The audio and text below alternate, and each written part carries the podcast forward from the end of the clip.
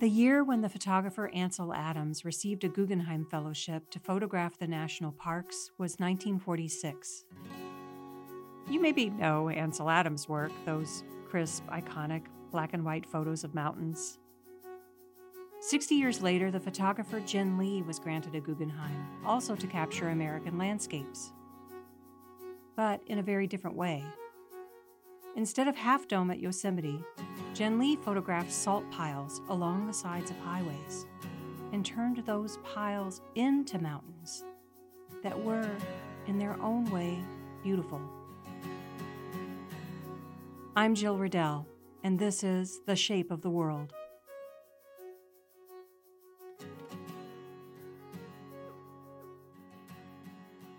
While a lot of landscape photographers working today are focused on documenting the dramatic ways we humans have messed up nature, Jin Lee is carving out a different territory. She explores the subtle traces humans leave on land and the way that people and nature meld into one another, how they commingle, how they communicate. My name is Jin Lee, and I'm a photographer based in Chicago. And I teach photography at Illinois State University up front, we should probably Mhm. talk about the fact that we know each know other. each other. Mhm. Right. So we've worked together a few times over Mhm. our career. Um, so it's really nice to have a chance to talk Thank to you you for on inviting me. tape. hmm So, Jin, how would you describe the subject matter for your work? Broadly, I would say I'm a photographer that makes pictures about places. So I have special interests in landscape. My photographs are very much about where I live and places that I frequent. So they're places that are very close to me physically, and I think eventually over time, emotionally too. We'll get around to talking about Jin's mountains, but it's important to know that the Salt Mountains exist within the midst of other bodies of Jin's work, like a series of photos on weeds coming up through cracks in pavement, native prairie that's framed in such a way that the individual stalks of plants loom as stout as bamboo. New work shot not on the sort of view camera with glass plates used by Ansel Adams, and not even on Jin's usual medium format camera, but on an iPhone. And a body of work she did that was all about water. Maybe it's because we humans are made mostly of water and can't survive without it for more than a day or two. But you'd be hard pressed to find a piece of landscape art that doesn't have a pond or a babbling brook or some form of water in it. Once I was looking at an art catalog of work by Chicago artists and discovered that over half of them had stated that their favorite thing about Chicago wasn't the land or the restaurants or even the people. It was Lake Michigan. I think Lake was definitely uh, one of the most kind of beautiful and complicated subject for me. Yeah. Then I started visiting it as a weekly or as much as I can and photographed it for about five years. Why do you think it took you a while before you noticed it as a subject of visual interest? There are many things that are around us that we don't pay attention to. I think part of what interests me about being a photographer is starting to pay attention to a certain thing and then therefore start to see it. So some of that has to do with curiosity, some of that has to do with chance encounter, some of that has to do with just the kind of the sheer complexity of the subject matter. At some point I just realized that I really wanted to get to know it better and and that in order to do that I needed to photograph it over a long period of time. And I also decided to photograph it from a single location because it's a pretty big subject matter. So I needed to narrow it down. Are all the photos in that series of your lake photos from that same location? Most of the photographs are from the same location. And it was so fascinating because I would go back to this one location, but it was never ever the same. The weather's changing, the seasonal differences, and the time of the day also made a huge difference. And one of the most kind of fascinating experience was just standing in front of the lake and seeing the light change minute by minute, second by second. and having a sense that I can just stand there for the rest of my life and look at it and photograph it. You know, and never po- get tired or never feel... never get tired of it. I think that's something that I feel often about the subject matter that I end up working with is that there is complexity and depth that I could devote many years of my life exploring it. You might be interested to know that one of your photographs of Lake Michigan is the first piece of art that everyone sees when they come into my house. And what do you think about that piece when you see it? Because you live near the lake. I love it. I find your work to be very calming Mm-hmm. and there's a little titch of exhilaration in it each time I see it as well. Mm-hmm. And that, I think that's a perfect way to describe the lake, don't you think? Yes. It's both calming and um, stimulating at the same time. Yes, it really is. hmm And it also just feels as though there's a world of possibility in it. Yes, and uh, you know what's interesting about the Lake series is as I was editing through it, um, I was very, it was very, it was a difficult process trying to figure out which image to select. The process of selection was difficult for me in a sense, and I think towards the end I started to realize that different images seem to reflect different state of mind. So there are certain images that seem bright or that seem moody or darker. And it's a really odd way to think about landscape, but I started to also think about landscape as a kind of reflection of innerscape. I'm interested in describing certain material facts or surfaces of the world.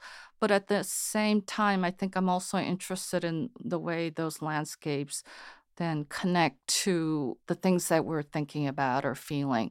It's another way to think about becoming part of the landscape through this process of photographing it. So we live in this city that is situated on land because we're a terrestrial animal that hmm prefers being in land to living hmm in water. And yet we have this 28, 30 mile shoreline where the city just dead ends right at Lake Michigan. There's no chance for urban sprawl because it's an aquatic environment and we don't live there. So it is a very visually dramatic cusp, an edge. And I see in a way that other pieces of your work are often about the edges of where two things meet, whether it's the weeds and plants that are coming up in an alleyway and finding their way through concrete or the edges of salt piles that look like mountains and sort of their background against sky and land. They seem like a singular object. Can you talk to me a little bit about that, about the meeting places? You were talking about the edges. I was thinking about the series that I did on the prairie. And the prairie series were photographed in a way that where the camera was placed low to the ground.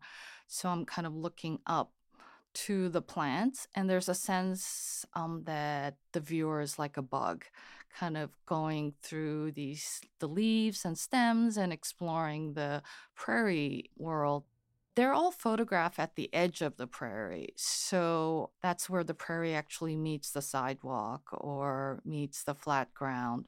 So there's a lot of interesting kind of illusion or deception to photography the way you're describing the way you photograph the prairie, it seems as though we're seeing this vast grassland. Mm-hmm. In fact, the photographer, the person who's the stand in for us who is seeing it, is actually sometimes standing on a sidewalk looking at it, or not standing, but is down very low on a human made pathway Mm-hmm. looking at the prairie. Is that what I'm hearing from that? Yes, the prairie was my first exploration of Illinois landscape, thinking about how the land came to look the way it does, and also thinking about what we no longer see, what the land used to be. So, a lot of that work had to do with thinking about the history of the land and doing research into the past native landscape. So, there are small patches of prairie that still exist. So I had to seek them out and travel to different sites to photograph. What do you think was driving that desire in you? There is some sense of wildness or wilderness that I'm interested in, even though we live in a city, that I think when I encounter these places, I actually do feel a certain sense of exhilaration or sublime fascination. And I think I want to recapture that through the photograph. And in photography, by positioning myself in a particular way, or through framing, or through cropping, or through use of light, you can recreate that sense of really a sense of looking at something for the first time or looking at something without all of these other distractions or noise that are present around us. That's fascinating to think about photography as sort of a physical sport, that you, it's your physical body in a presence, in relationship with the landscape, and finding your place in there in a very physical way. Yes, for me, photography is really a way for me to be out in the world. And a lot of my pictures are made through walking. And I like that pace of kind of moving my body through the landscape and seeing and discovering things as I'm moving. Photography, we think of it as mental or it seems sort of static when we see the photograph on the wall. hmm But in fact, you know, a human being in a physical body is is making that art. For me, what I'm interested in is actually being in my body, being out in the world, exploring it, and having that physical encounters or sensations or discoveries. And I'm hoping some of those experiences come through the photographs.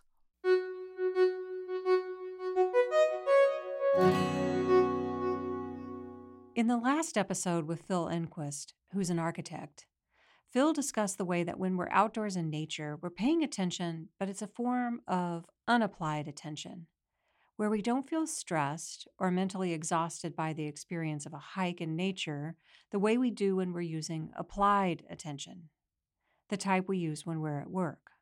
When you look at one of Jin's photographs, it seems to engage a combination of applied and unapplied attention. There's something to pause over, something to consider, and also something that provides the mind with a healthy chance to wander. In that sense, Jin's physical experiences of having been outdoors do come through in her photographs.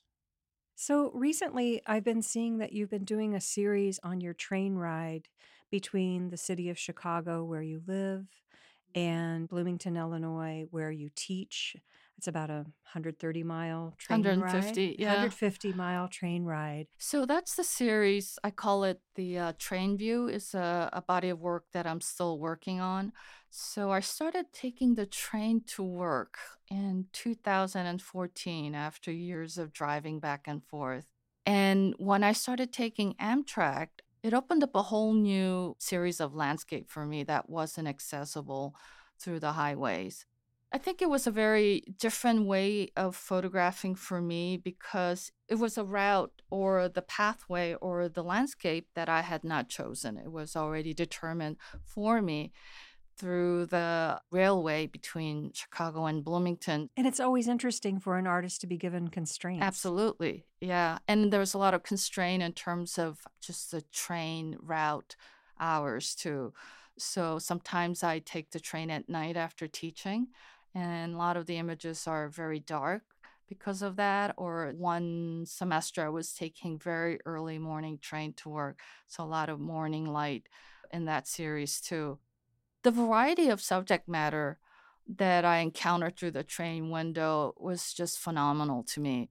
That includes the land itself, which is open and beautiful, but also small towns, small town cemeteries, train stations, rivers. And you also have photos of people on the train or their reflection in a window or the way the inside of the train's responding to the outside of the train. Yes, it's very much the experience of being in this space with other people.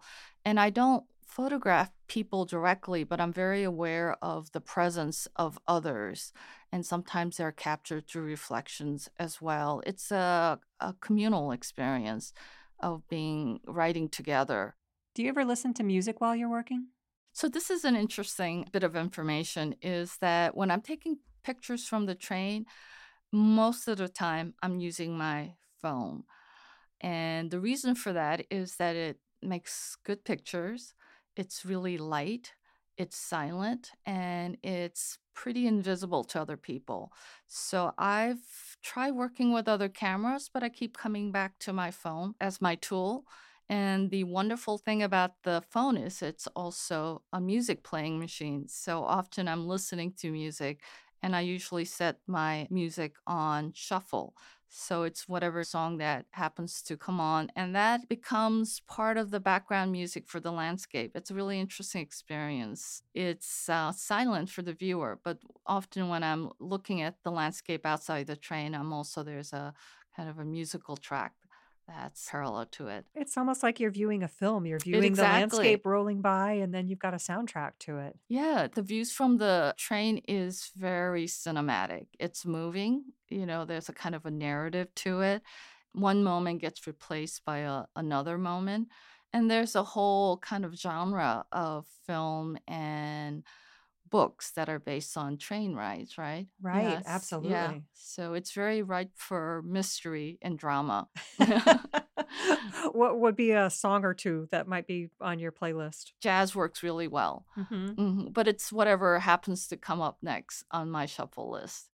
So, using the camera on your phone for professional work, is that new for you? And is that because there's a convergence of the quality of the camera getting better and you're being on a train and not wanting to pull out a camera that everyone recognizes as a camera? Prior to the train series, I was photographing with a film, medium format film camera. I like the slowness of the film. I like the look of the film. I like the grain in the film, but it just wasn't appropriate for the train series because I needed to take lots of pictures in order to maybe get one or two images that worked. And so that became my jump into the digital world, into digital photography. Because we are humans ourselves, the most hmm fascinating thing on earth to us is other humans. Uh-huh. um, tell me a little bit about your choice to largely avoid other human beings as subject matter for your work. That's a really great question. Um, I am not. I, I think. Um, I think in a, a simple answer to that is I'm not particularly interested in faces or bodies as the subject matter for my work.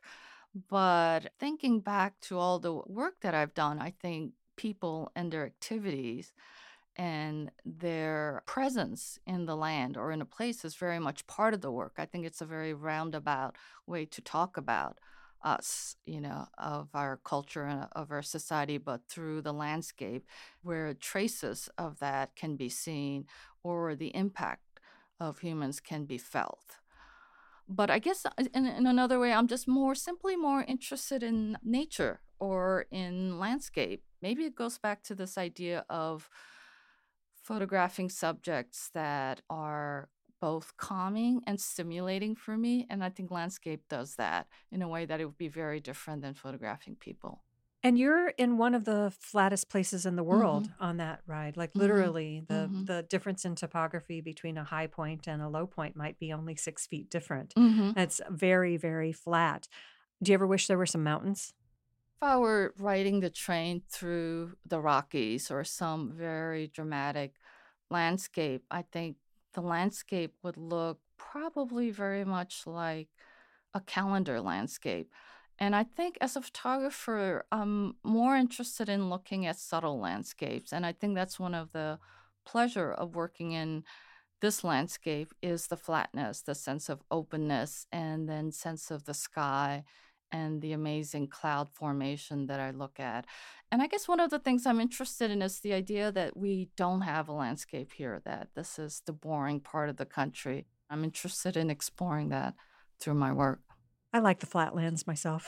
what do you like about it? Some of the same thing. I was raised in the Midwest. I remember Tim, whom you know, who's now my husband, but at the time wasn't. But we will travel together to New Zealand after we graduated from college. And sometimes I found myself like sitting on a park bench, deliberately positioning myself away from the mountains and the hmm view hmm because it was just so pretty and magnificent that I felt tired or I felt overwhelmed hmm and I wanted to look at something bland for a little while. And I hmm thought it might be my Midwestern roots coming out that I was just too overwhelmed by natural beauty.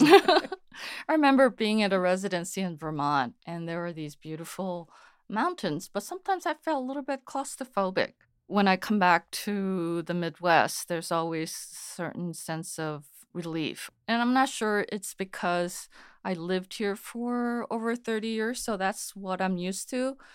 Or in a way, that's my landscape. So then I've learned to have affection for it. So it's probably a little bit of both. But I think it is important to feel the certain sense of uh, comfort in your own landscape. And I think that's probably one of the reasons I got into landscape work is because I wanted to both explore and learn to see it, but also kind of feel connected to it. You made some mountains for some of your Yeah, I did. uh, Yeah. images. Can you Uh, tell us a little bit about that series, uh, your mountain series?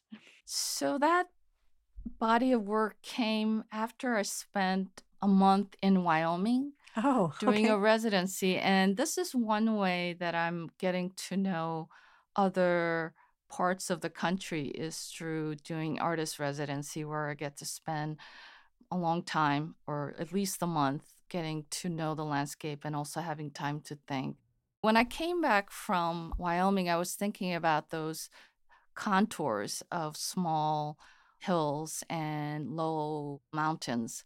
And then I started to see those shapes in the piles of salt that the city had gathered for winter snow removal. And those snow pile sites are not that far from my studio on the west side. So it's something also something that I saw daily on my drive to my studio. So a lot of times once again these things are just kind of things that I see from the corner of my eye as I'm driving around the city. And just so for folks who don't live near highways or uh, or who live in the South, I might just mention we're talking about big piles of road salt. You would look at it and you would think you were seeing something that was monumental.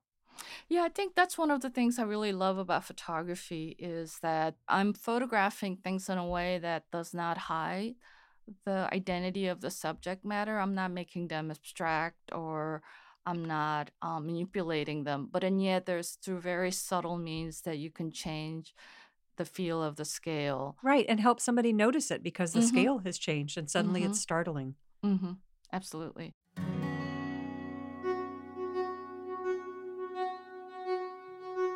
Jin is adept at taking control of an audience's attention and directing our focus. That skill, combined with the fact that we know each other, could be the reason why, during this interview, Jin sometimes turned the questions on me. We've been having this conversation for a while. Um, you wrote a wonderful catalog essay for me when I had a show at the Sioux City Arts Center of the Prairie series. So I wanted to ask you how you became interested in the subject of nature and landscape. I grew up in a rural area Mhm. and came to go to college in a very urban area. And when I arrived, I brought a flashlight with me Mhm. because I thought if I was walking around at night, I was going to need a flashlight to see where I was going. And I just hadn't really caught on to that idea that there would be street lights Mhm. illuminating things everywhere. There were a lot of things that took a long time for me to Uh-huh. adjust to the dark. The right. lack of darkness was a big Mhm. one for me. Mhm. I would get on a bus and go out just because I saw there were forest preserves on a on a map that were west on Dempster, and so I just ride the bus out there to go and look around at nature. And You were um, missing nature. I was missing nature, Uh-huh. even though I was right on the lake. The campus Mhm. for the university I was at was right on the lake, and I loved that. Mhm. But it was um it was a challenge, and I was given that paradigm that I think a lot of people are, which is Mhm. that city is sort of bad and that's the human side and it's Mhm. dirty and it's you know Mhm. not healthy or Mhm. and that you know nature is pristine and much Mhm. better and it took me a while to really appreciate how fabulous it is that Mhm. there are all these little corners of nature that are all tucked in amidst the human infrastructure and in fact basically we're living in a big ecosystem that just Right, happens to have a bunch of buildings in it Right. And then when it when I was thinking about what I wanted to write about, I thought I would just like people see that connection a Mhm. little bit more. So in my writing, I Mhm. got more and more interested in writing about nature and Mm-hmm. landscape and a little less about people, although the two are always intertwined in my Mhm. work as they are in yours. Yeah, I think about that a lot too. That I really do love living here. I love Chicago and I love the city, and there's certain kind of energy that I get, and there's so much to think about. And I'm very much very happy to be part of this society and this culture. But there's also a need to think about nature and also the lessons that nature can teach us. And I'm interested in kind of looking at where we can find those moments. And I think for me, when I was photographing the weeds, it was discovering these wonderful little independent, strong plants that are growing on their own and through the cracks, through the alleys. And I just admire them so much. So that I did a, I guess that would be my portrait series. Um, the portrait of the little individual weeds. portrait of, yeah. And some of those plants that I recognize from the prairie too. Yes. So also thinking about just the complexity of plant life. When I first graduated from college, I went to work for an international conservation organization that saved like the rarest uh, habitat for the rarest plants and animals. And I had a great fascination with the very, very rare. Mm-hmm. And uh, something as common as a petunia, I would scoff mm-hmm. at and think was, you know, oh, who mm-hmm. would have that? Or, mm-hmm. um, and now I just want mo- to model my life on petunias. and um, because they're resilient, they'll grow no matter what. They'll grow on mm-hmm. a little city balcony, little mm-hmm. small towns. We'll put them in pots and hang them from the street lights. And they're pretty and they're gaudy and they just survive, survive, survive. Mm-hmm. And I think there's something to be said for being resilient and um, and appreciating the things around us that are willing to live with us mm-hmm. and willing to survive even in the middle of a certain amount of abuse and neglect, like a petunia. so I sort of have changed my mind. Now I'm now I'm all about those weeds.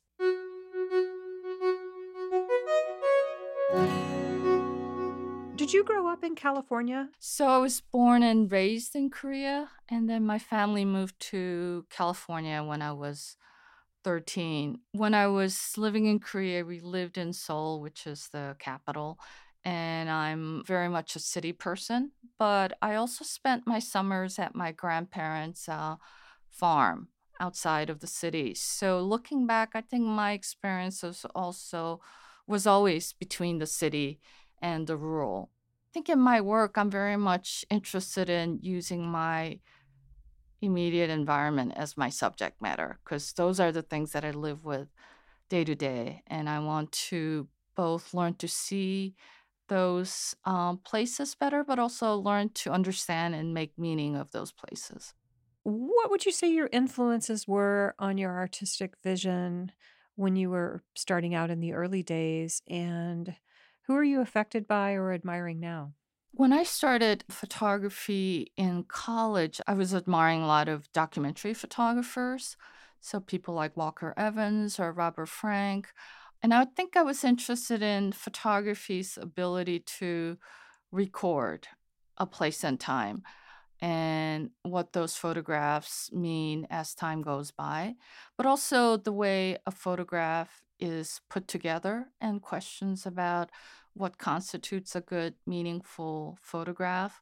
So even though my work is not in the documentary tradition per se, I think it very much comes out of that style. With the train series, I've made a full circle, very much interested in thinking about both social and economic realities of this area in relation to political events do you think about your work in relation to the tradition of writing too? As a woman, I'm very conscious of the fact that I'm the first woman in my line of mm-hmm. the family to have had a chance to write and mm-hmm. tell my story and tell right. the stories of the people around me. Yeah, it's about having a voice, right? And is. Mm-hmm. And it's an honor. And it, that's a great responsibility to have. Mm-hmm. It's true for most women of our era that the women that came before us didn't have that chance. Yeah, very much so. I, I think a lot about the history of photography and thinking about how my work is part of that tradition and yet contribute something to that ongoing conversation about what photography can help us understand about where we are and who we are. Thank you so much. Thank you for inviting me. This is Jill Riddell, and I hope this conversation with Jin Lee inspires you to notice not just mountains, but smooth, flat spaces, even boring ones. Next week, we'll be talking with the scientist Johanna Goyes Vallejos about her discoveries about frogs and what it's like to be a field biologist. I don't know if you remember this scene of in Jurassic Park when when the the doors of the park open and the, the jeeps go inside. That's how it felt. That the same feeling of wonder of just finally arriving to the fuel station and and just knowing that so many things were ahead of me. Until then, enjoy the land, the sky, the water. The Shape of the World is about nature and people and the world we share. It's a production of the Office of Modern Composition, a business that creates compositions and fosters composers. If you have a story to tell, the Office of Modern Composition can help. They can go all DIY and teach you how to write and produce the story yourself, or they'll do the whole thing for you.